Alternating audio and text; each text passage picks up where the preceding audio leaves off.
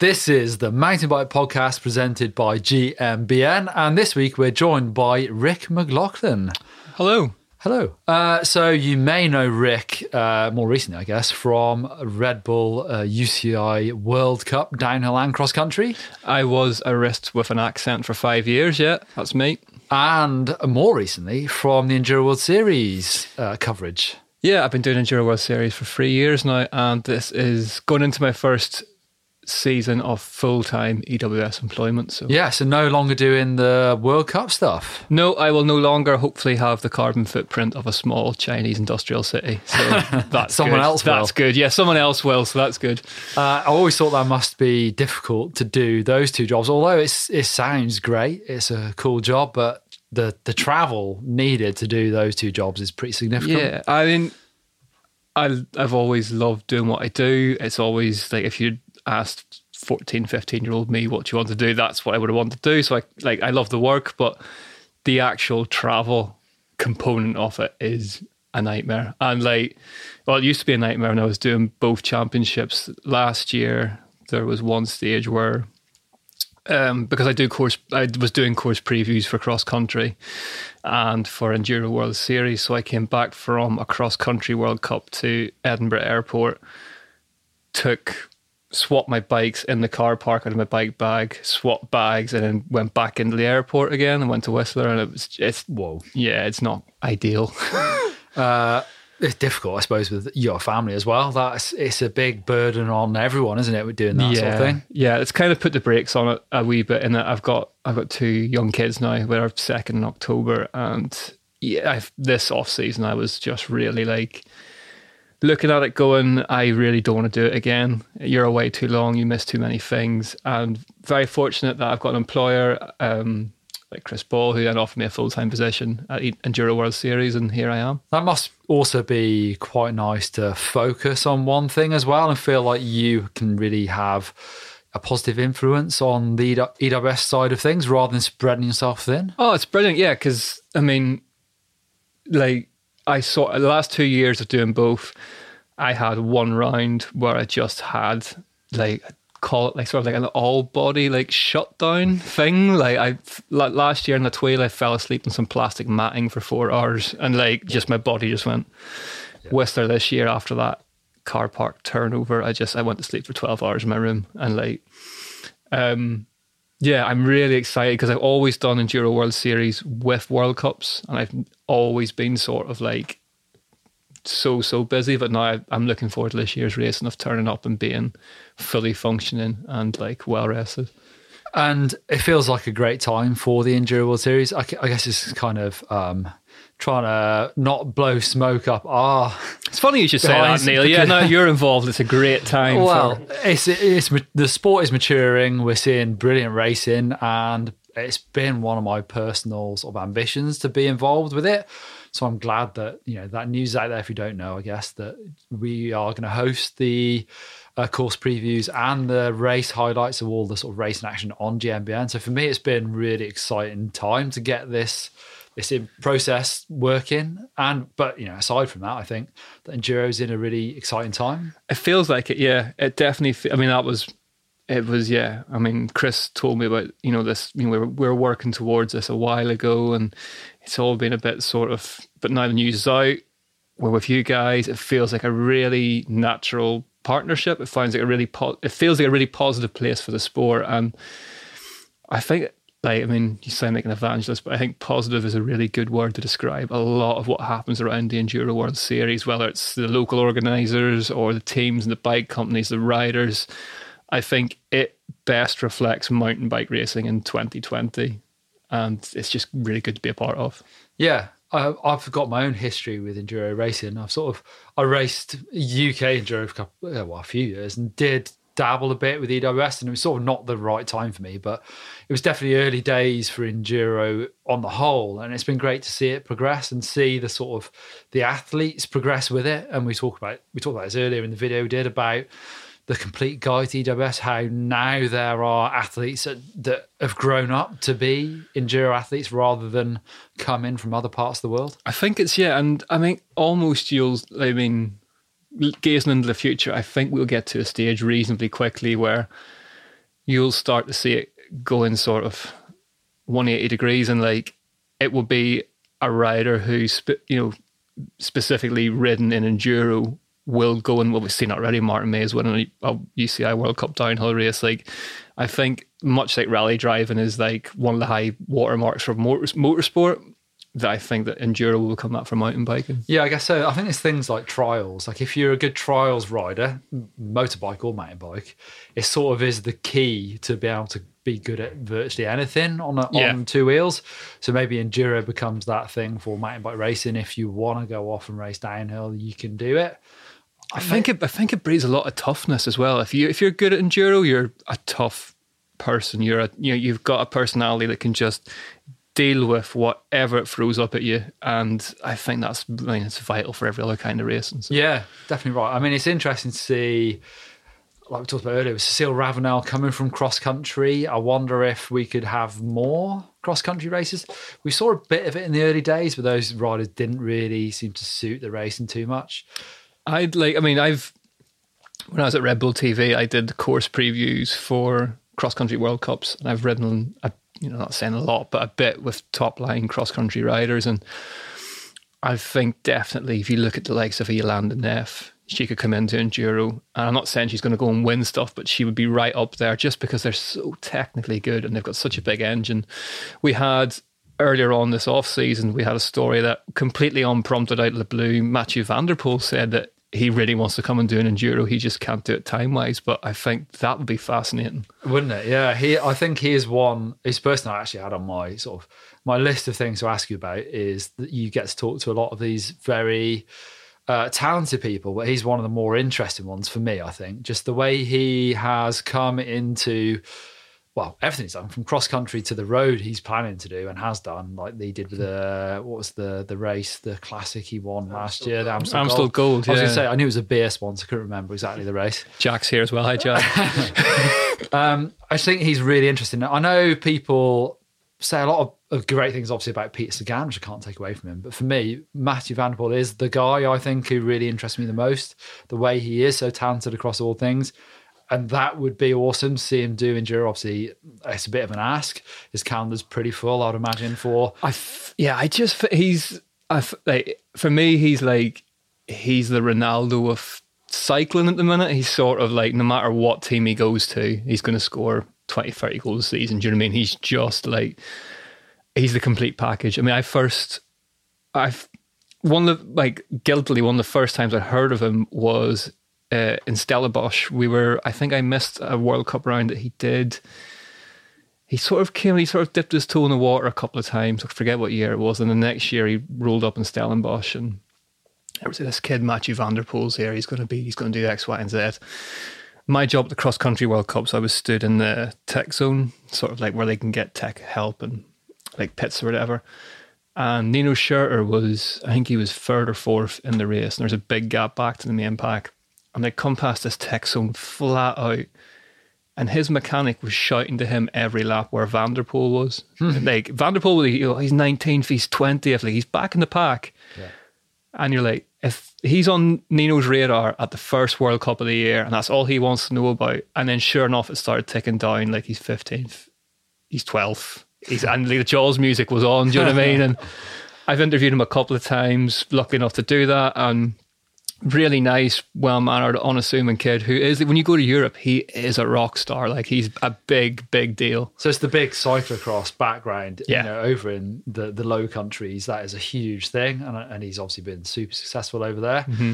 And like you say, the Jaws music. Nino's had an incredible career. How old is he now? He's actually still only thirty three. I thought he was slightly older than that. He's younger than me. Yeah. Yeah. So I mean, we know that van der Poel has said that he's going to race road after the Olympic year. So maybe sort of Nino may have dodged a bullet slightly there. I think so. Yeah, I, I, it's hard to say because you can't take anything away from Nino, and I, I think that any great like him, no matter when you go out, there's always going to be that new kid, Yeah. on their way in. And but I just think that van der Poel is he's writing his own history, and I think he's quite aware of it. You saw like from mo- I'm a big motorsport fan, but you saw it with Sebastian Vettel whenever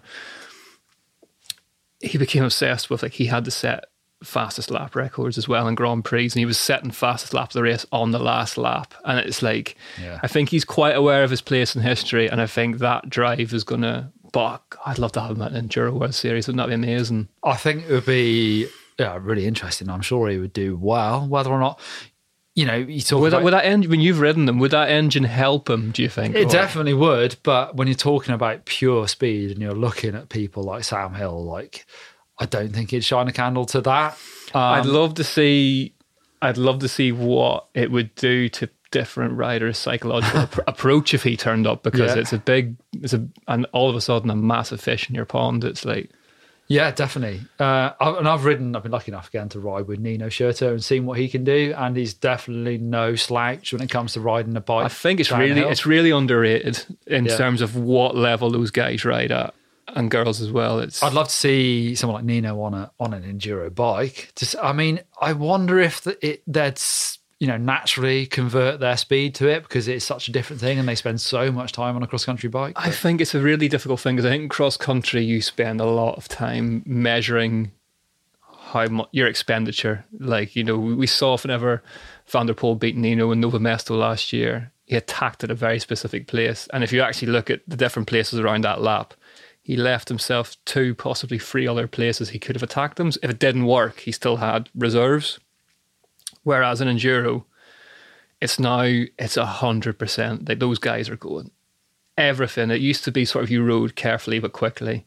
Mm-hmm. Now with one lap, you know, one run of practice, like you don't get that luxury anymore. It's like you have to put it all on the line on every stage. And I don't know if a top flight cross country rider like that would be able to necessarily go there that quickly. But then he's he's Mathieu Van Der Poel. You're not Yeah. gonna say he can't do it, are you?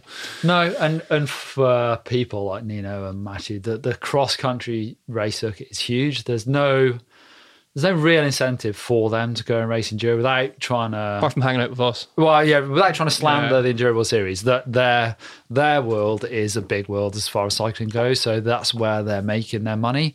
And obviously for van der Poel, that is looks Mm-hmm. like it's going to be the road where you can times that money by ten. I, I just though I'm not going to pretend I know him, but I've covered his racing for a few years. I've been lucky enough to interview him quite a lot, and he's the sort of character. At the same time, a hundred percent wouldn't surprise me if tomorrow there was an Instagram post saying I'm going to go and do that.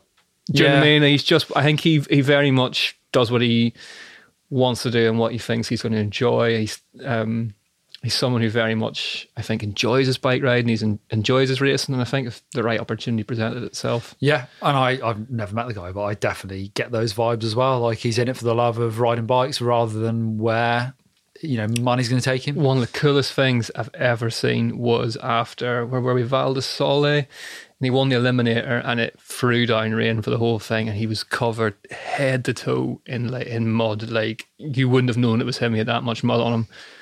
And his trainer was there, brought the kit bag over before our interview, live telly. He wiped his face and then he put on a pair of ice white Adidas Stan Smith trainers. And I was just like, that's the mark of a dude. Do you know what I mean? That's like, he gets it. He's just a cool customer, isn't he? Yeah, it it's, doesn't surprise me, but it's funny when you go to a World Cup race and maybe there's downhill and cross country. It always feels like the cross country teams.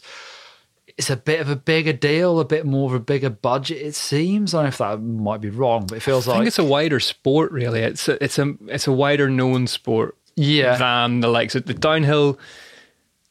Downhill is it's quite Top Gun. It's best of the best. It's like whereas I think it's you know it, it gets caught in its own bubble now and again. Whereas I think cross country, especially with the likes of because it's sort of seen as a bit of an evolution of cyclocross. So yeah, okay. It's a bit more to me. It's more shiny, whereas the downhills it's all a bit more feral, not as feral as it used to be in my day, where you would. They, you were pretty feral, man. I don't know. But you know what I mean? It's much more professional now than it was, but it's still not really up to the standards of a cross country race team where you've got managers, masseurs, mechanics. it's very regimented and what like there's things that you see when you're around the sport that maybe you don't see as a fan which is you know like we we would go out for breakfast like on the monday morning after Mont-Sainte-Anne and you'll see every team is out doing interval training up and down the road, and you're just like, you raced yesterday, you spent all week preparing for that race, now Why? you're back out, and you're just like, it's.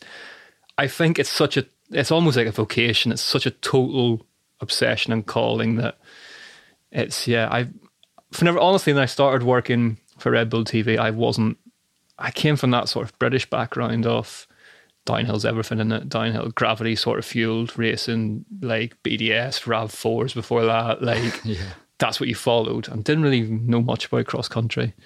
And then the more you see it, and the level that they race at is unbelievable. Yeah, I mean, yeah, I've followed a similar path, I suppose, where you know, you when you get to see the wider world of cycling and mountain biking, it's much bigger than the the cult of hmm. British, you know, downhill racing and enduro racing. There's, a, you know, it, what surprised me was the first time I went to Roc d'Azur. It was a huge festival, and I think crazy numbers of people just racing cross country. I was like, well, I didn't know this thing existed until now, and cross country is huge. Yeah. Um, do you think you'll miss going to the downhill races? Yeah, I think I think I will. Um, I think I will because I've been a fan. I've been a fan of the sport since I was, I don't know, ten years old. So yeah, yeah. Obviously, I will miss it, but I'm also looking forward to just. I'm, I've been. I've, I was increasingly going to them thinking, I'd love to just watch this as a fan. And I used to go and watch all the junior races because I could. I had no responsibility during the juniors, so I could just go and watch that and enjoy it. And I think yeah, I mean, what I do now is, I mean, it's obviously if you care about something, it's stressful, but I think at those races, it had really got to the stage where it was live TV super stressful. And I can only imagine it. It must be a really difficult job getting to those races, preparing, and knowing that you're going to be on live TV. I mean, we've dabbled on a very small scale. We're doing live stuff where it was kind of fun, but I would imagine the pressure of a, a lot of people wanting to be you know, entertained. Or I they was want to see the yeah, action. I was really when I first started doing it, I was really conscious that I've got quite a strong accent. Um, now that I live in now that I live in Scotland, it's not as strong as it used to be, but it used to be like really strong. And what one of the things that happens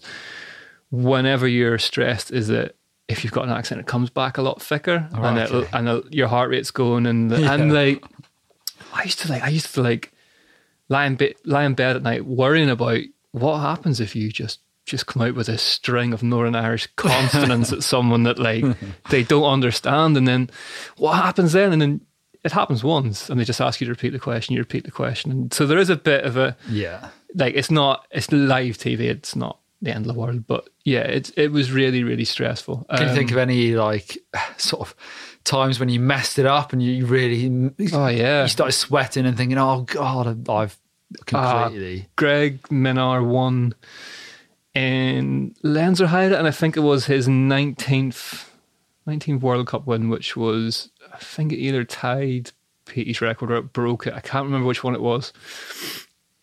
And he, we got him in front of the board, got the camera ready, got everything set up, about to go live, and this he had this big pair, pair of Murd Oakleys on, and That's mirrored. Uh, mi- Sorry, that yeah, that was that's an example of the of the pressure. Yeah, mirrored, mirrored oh, the Oakleys, and my director like just shouted in my ear like, "Get him to put his shades up! Get him to put his shades up!" And Oh. it's a difficult one because a you're getting ready to speak to somebody like, and hmm. b I kind of go, "That's one of the ways the dude makes his living." Like you know, it's it's not Yeah. really for me to He's like. not going to love that sort of direction for someone to say that. I and guess. and Greg is, I really really like Greg. I get on very very well with Greg. Uh, his it's always a lot more intimidating interviewing someone who's a joker and who's, who, who's quite clever, which he is. And, yeah. and he's like, "What?" And I said, "You need to put your shades up." And he's like, "Oh, okay." And he put his shades up, and I was like, "Oh, you're." Blah blah blah. Your 19 World Cup win. You know, little bit of history even for you. That must be, you know, must be really really cool. And he said, No, I don't really think of the numbers. And he put his sunglasses back down over his eyes. And I was just like, Oh, no. That's like, so, so that I went, I normally get questions written out and I pressed them on it. And I was like, Oh, come on, Mr. Cool. I mean, that must be a pretty, that's a pretty good figure to get to 19 World Cup wins. And he started laughing. He's like, No, yeah, yeah, for sure. It's quite good. And, but I was like, at the time going, he still laughs about the last World Cup I did. We had a beer and he laughed about putting me under pressure at that. Yeah. I mean, that's also quite difficult when you know someone and you maybe, uh, It's more difficult. you, you know, you can interact socially with them, have a good time, and then uh, you've got to be professional, I guess. I now work with um at the same time I've been announced as full time with EWS. Rory Cunningham is also and we've known each other for a long time and I always find him one of the hardest people to interview because you're looking at each other trying to keep a straight face and trying to go through the motions of being professional and then there's just a heartfelt like Celtic volley of swear words and he rides off like and it's yeah and, and it's not the Wild West anymore. The are Warner uh, freecaster days. You've got well, you know, it's your duty to be professional, but also keep it family friendly. I guess. Yeah, and it's it's a tough one because you, I'll- you know, not a lot in mountain biking, but every now and again you need to press something. You need to ask awkward questions, and as a journalist, it's difficult. 'cause You build up relationships with people, you build up friendly relationships, and you've got to be aware that at some stage you could ask something that they're not going to like. And you've got to just ride it out and look at them and go, go on then. That's tough. Who's the the f- who's the most talented person? Do you think you've seen ride a mountain bike? Oh, aside from you, aside from you, Blake, everyone else. Um, I guess I'm talking about racers, people that where you've been there and you're like blown away by what they're doing. I don't.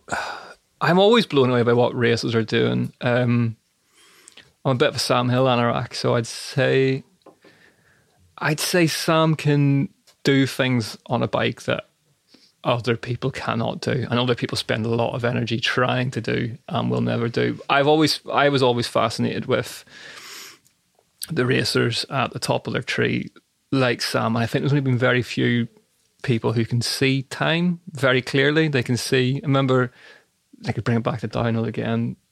Um, Minnaar told me about when he won in Fort William. He won those two back to back. The first one he won, he said that he knew that it was that year the woods were really bad. Yeah. And he said, I'm going to need clear vision going into the woods, Yeah. which means I'm going to pull a tear off, which means I need a spot to pull a tear off. And he timed it and he'd worked out there was a second, it would take him a second to sit down, pull a tear off, stand back up. So then he worked out that he needed to be off the top section a second and a half up to give himself a bit of leeway. And then he would like that wee flat bit before you go into the woods at the wall ride. He'd sit down there, pull a tear off. And he's telling you all this, and you're thinking, like, how how Yeah. does your brain process that track in that system of like I, but I, I mean, I I like the idea of that, but I wonder if that's something. And I'm I'm not sure about this at all, but I wonder if that's something they feel like they have to tell themselves yeah to do that, or if it actually is something that they know.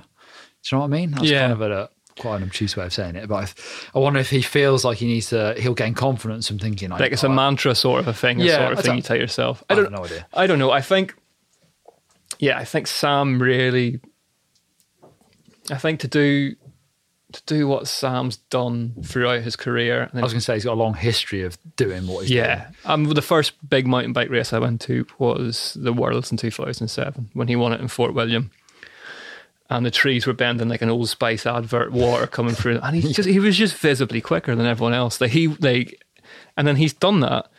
And if you look at pictures of him, to did he win Worlds in 2010? I want to say. Um, you look at pictures of him then compared to what he looks like now. He's changed his body shape completely. He's so just trim and Yeah, his commitment to what he's doing has been 100%. But when we were in, like when we were in um, North Star, and it, it, went down to two two tenths of a second between him and Richie, and he was like at the podium. We'd done our interviews and stuff, and we we're walking off, and like I saw him standing, and he doesn't.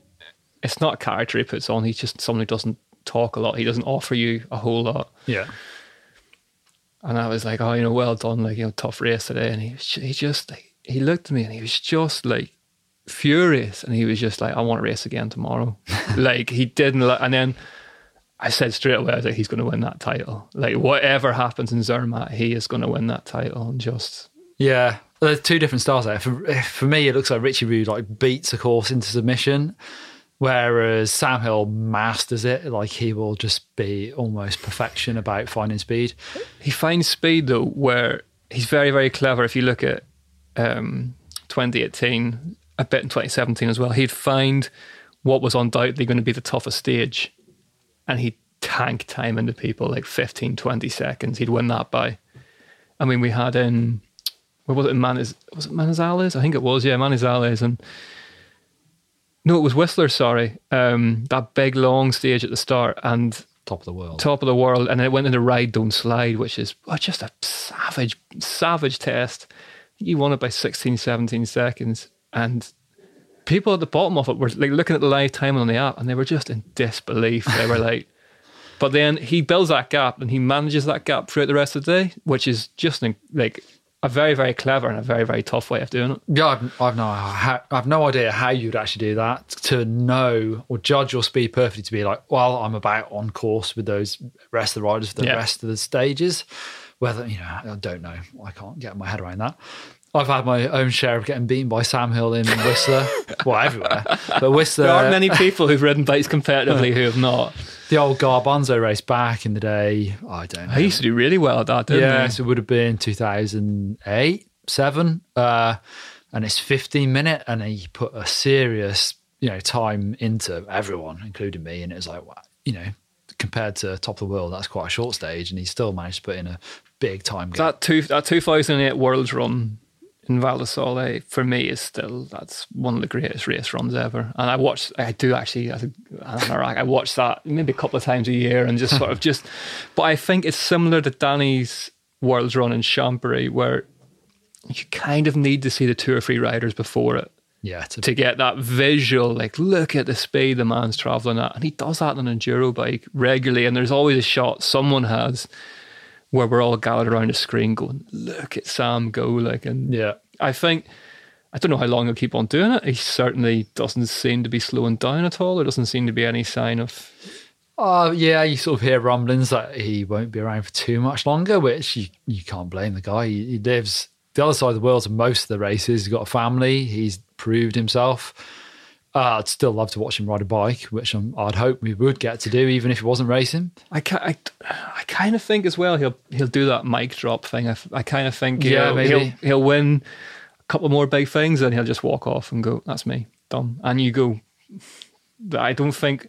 I think as both downhill and enduro get more and more specific, I don't think we'll see the likes of him again. I think if you're a race fan, you're living in a very lucky time.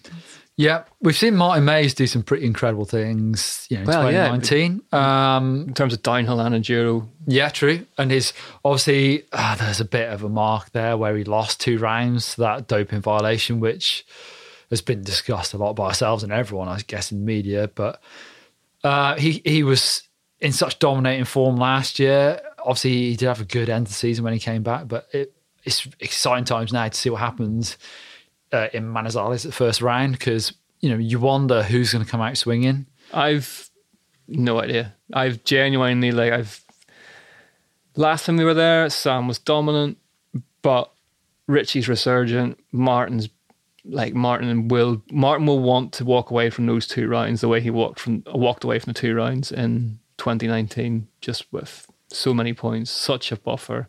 Yeah. You can imagine that, you know, when he came back to racing last year, he must have been fired up during that off time. Can you imagine what he'd be doing? I can imagine him you know, oh. down the canal. He's a sort of like yeah, Dolph Lundgren sort of like Yeah. Rocky Four, in the he? Like, yeah, Boom. If he What- dies, he dies. Like really, sort of like running around in circles in a lab and stuff. I just think he's like he's such a driven guy, and he's such a such a great bike rider. And I think what's really interesting is that the Martin off two or three years ago was very much checkers or wreckers. Like he, you know, would win a stage but then blow up on the next one, have a massive crash, and he seems to have found that magic speed that wins Yeah. he seems to have found that sort of balance and that bike works for him like his style he looks not unlike the likes of Peaty when you know he was in his prime, he doesn't move a lot on the bike. He's got a very calm, very just planted sort of shape on the Yeah, bike, and I've always thought that about Sam Miller as well. Actually, like just he doesn't move around the bike that much. It's all pre-planned. What's interesting, I think, with Sam is that I think there's this sort of cult of Sam that grew around him of like super wide handlebars, super aggressive corners. And if you actually watch him ride, it's not Yeah. really what he does a lot of the time. It's all mm. very well balanced. There's no, like, I mean, Sam Blenkinsop's one of, I mean, one of my favorite riders to watch in terms of how he rides a bike. Oh, it's much more dynamic. That's very sure. dynamic, lots of energy going all sorts of areas. Where you watch like a Sam or a Martin, it's very calm, cool, collected. I think you're seeing that more in enduro in general. I think there's a very efficient style that's sort of Bruni as well. We've had a brilliant year last year, I think, watching those, you know, Pierron and Bruni and men's downhill, you know, one up in each other each round. And for me personally, now Bruni is one of the most stylish riders. I love watching him ride a bike. He just seems to, you know, work his way down a hill really, really fast without being too dramatic about it, I guess. not not to bring it back to me again, Neil, but I did one of the things I did sort of think about was that was a that was a brilliant year to leave it to just walk like because I just the racing last year Yeah. in between Bruni and Pierron was just fascinating. It was. I, I actually, I mean, I'm good friends with Danny Hart. Uh, I felt for him, to be fair. It's like the last round. Oh, that was a brilliant ride. It- Yeah. It got it got a little, I think, over they lost in the noise of those Yeah. two racing each other. But I mean, I was stood. I had a brilliant, I had a ringside seat for it. I was at the bottom, and It's tense, very tense. Pierron, like after Pierron's run, like one of the things they'd done, I don't know why they did it. They put the the hot seat with its back to the big screen, so the riders in the hot seat couldn't see what was see going it. on. And Pierron was just like in agony, like he was curled up, he was rolled up, then he was behind it, then the UCI would come and put him back on the hot seat, and he was oh like agony, and he was just in bits, and then. Bruni came down, just this like thousand yards there, back up the track. Like, I remember, yeah, seeing it and seeing the then Danny, stress. then Danny won. yeah. It was actually in that the video series, the Red Bull one. Yeah. with Kate, they showed that, and you can see how stressful that situation was. Obviously, both really. I think it was wanted a bit more complicated because they knew each other, and like I don't. They seem to handle it pretty well. That they're obviously friendly with each other and and super competitive at the same time. I think it's a difficult one. Hmm. I think Bruni, like, I think what's really interesting with Bruni's racing is that when he's on one, every shot that you see in the live, he's perfect in. Pierron's not. Piron like is just going, and He is wild. but he seems to be able to be consistent across a year with it, which is really interesting. But Yeah. Uh, downhill starts before Enduro, does it this year? Loser, loser, loser. Yeah, very soon. So looking forward to that. you ridden there? That's one of those ones that a lot of British Yeah. riders have ridden. I've not been there. Again, back in the I rode there with Sam Hill and the Was he faster than you there, for any Yeah, chance? Well, we went between the old uh, Lisbon downtown race. And then Peaty win that like 27 years in a Did row or something. made about a billion pounds doing it. Yeah. Um, and the Vigo World Cup. I mean, I can Never might went to. Vigo. My never went memory's- to Vigo. Memory's not great here, but we remember going on like a. Everyone seems to just want want to go somewhere, somewhere in between races, and everyone showed up to Lousã, and that was 15 years ago. And uh, yeah, it's, it's great. When we went there end of last year actually to do some videos, so get got to ride some of it. Is it? There was a lot of talk, wasn't there, about they had a race there last year, and there was a lot of people saying it was trail bike, enduro bike, sort of. Gue- it's not the speed World Cup boys are traveling at, but how does it compare to other? World I don't Cup know. tracks? I mean, yeah, it's been a while since I've ridden a World Cup downhill track of any sort, so I, I would find it hard to compare. Obviously, I've done my fair share of Fort William and Mont-Sainte-Anne over the years. It looks like Mont-Sainte-Anne has no dirt left on the hill, Val di Sole is like that. Val di Sole is basically a wooden staircase. Like it's so that's where it's going to be different. There will be a lot. When we rode it, it was super loamy. Um, oh, what was that noise? I don't know. super loamy, well, muddy to be fair, but I think it'll be good. It's exciting to see a new, for me, looks like a good hill, you know, big down on track on the circuit, a bit like we saw with Lošinj, just a bit How long is it? Track. I'm a big proponent of short down Well, on it's a big hill, but I believe they're not starting it from the top. It's sort of halfway. Halfway. Yeah, actually, I even we rode from there. and We rode out at the start, and Blake had a massive crash. I don't. I know that there's this sort of a. I mean, there's lots of very angry corners of the internet these days, but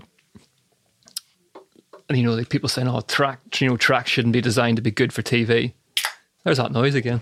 Um, but if you look at downhill tracks that have provided brilliant racing and a brilliant television, you go to the likes of Windham and Lošinj and like shorter tracks where it becomes more F1y and you're down to tenths of a second. And Yeah. I mean, Lošinj, I thought it was a, I mean, I still think it was a big moment for downhill that didn't people didn't really seem to get excited about. But that was the first time that we'd covered a track top to bottom live. Is that right? And yeah, maybe I've forgotten that. Mm, and I just, yeah, I just sort of thought that, I mean, that's, yeah, that's cool. I mean, I, the free cast for years and someone would arrive in the shot and the live three seconds up and you go, where's he done that? Yeah. like, and you sort of go, oh, It's difficult, yeah. And that was a big one for Brook. It felt like Brook was going to win there, and obviously oh, that Oh, Brook was massive gonna- yeah. crash. He's had a tough year, obviously.